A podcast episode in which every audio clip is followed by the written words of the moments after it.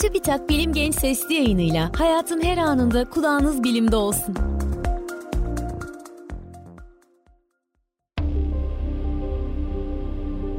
Yara bandı. Kim ne zaman icat etti?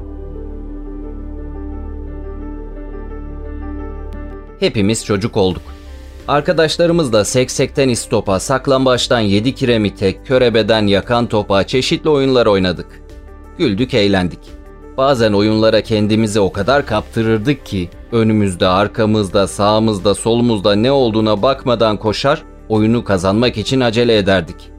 Oyun oynamak her ne kadar eğlenceli olsa da bu dikkatsizliğimiz yüzünden bazen küçük kazalar yaşardık. Ya yere düşer ya da bir yere çarpar bu yüzden de kollarımızda ya da bacaklarımızda ufak sıyrıkların oluşmasına yol açardık. Neyse ki böyle durumlar için minik bir kurtarıcımız vardı. Yara bandı. Çocukluğumuzu geride bırakmış olsak da evimizde ya da dışarıda dikkatsizliğimiz yüzünden oluşan ufak sıyrıklar ya da kesikler için hala yara bandını kullanıyoruz. Peki yara bandını kim ne zaman icat etti? Gelin bu soruların cevaplarını birlikte öğrenelim. Earl Dixon 1920'li yılların başında ABD'de ameliyatlar için gazlı bez ve pansuman malzemesi üreten bir şirkette çalışıyordu. Dixon'ın eşi Josephine yemek yapmayı sevse de sürekli elini kesiyor veya yakıyordu. O zamanlar bu tür küçük yaralanmalarda bir parça gazlı bez ve bu gazlı bezi yerinde tutmaya yarayan yapışkan kumaş sargı kullanılıyordu.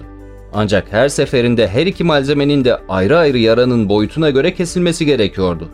Üstelik kumaş sargının tek başınayken ele sarılması kolay değildi. Bu yüzden sargı sık sık düşüyordu. Dixon bu duruma daha pratik bir çözüm bulmak için bir takım denemeler yapmaya başladı. Earl Dixon önce cerrahi bir bant şeridinin ortasına steril bir gazlı bezi katlayıp yerleştirdi. Ardından da kendi kendine yapışmaması için bandı krolin adı verilen yapışkanlı bir kumaşla kapladı ve rulo haline getirdi. Böylece Josephine artık ihtiyaç duyduğunda bu şeritten istediği kadar kesip pratik bir şekilde kullanabilecekti. Dixon tasarımını ticari olarak satışa sunma konusunda şirketini ikna etti ve bir süre sonra şirket Bentair marka adıyla el yapımı yara bandı üretmeye başladı.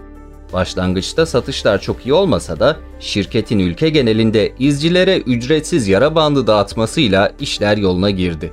Bundan 3 yıl sonra üretimde makineler kullanılmaya başlandı. Zaman içinde şirketin en bilinen ürünü haline gelen yara bandı tasarımı nedeniyle Dixon çalıştığı şirketin başkan yardımcılığına kadar yükseldi. Yara bantları kirin, suyun ve mikroorganizmaların yaranın içine girmesini ve enfeksiyona neden olmasını engeller. Yara bantlarının üzerindeki hava delikleri sayesinde oksijen yaraya ulaşır ve bu da vücudun kesik ve sıyrıkları kendi kendine iyileştirmesine yardımcı olur. Günümüzde farklı ölçülerde ve şekillerde yara bantları üretiliyor. Yapışkanlı bantların yanı sıra artık sprey yara bantları da üretilmeye başlandı. Bu sprey yaranın üzerinde liflerden ince bir ağ oluşturuyor. Yarayı korumaya alıyor ve yeni deri hücrelerinin oluşmasını sağlıyor. Gelişen teknolojiyle birlikte yara bantları da daha akıllı hale geliyor. Örneğin pH değerlerine göre renk değiştiren bir maddenin kullanıldığı yara bandı sayesinde iyileşmesi uzun zaman alan büyük yaralar kolayca takip ediliyor. Sağlıklı bir cildin pH değeri genelde 5'in altındadır. Yara iyileşme sürecinde ise yaralı bölgeye yapıştırılan bandın rengi değişmiyor. pH değerinin 6,5 ile 8,5 arasında olması ise yaranın enfeksiyon kaptığı anlamına geliyor. Böyle bir durumda yara bandının rengi mora dönüşerek iltihabı haber veriyor. Üzerlerine sensörler yerleştirilen ve bir mikroçipe bağlı olan yara bantları ise akıllı cihazlarla entegre şekilde çalışabiliyor. Bu mikroçip sayesinde yaranın güncel durumu ile ilgili veriler akıllı cihazlar üzerinden takip ediliyor. Böylece gerektiğinde yaralı bölgeye ilaç uygulanabiliyor ve yaranın daha hızlı iyileşmesi sağlanıyor.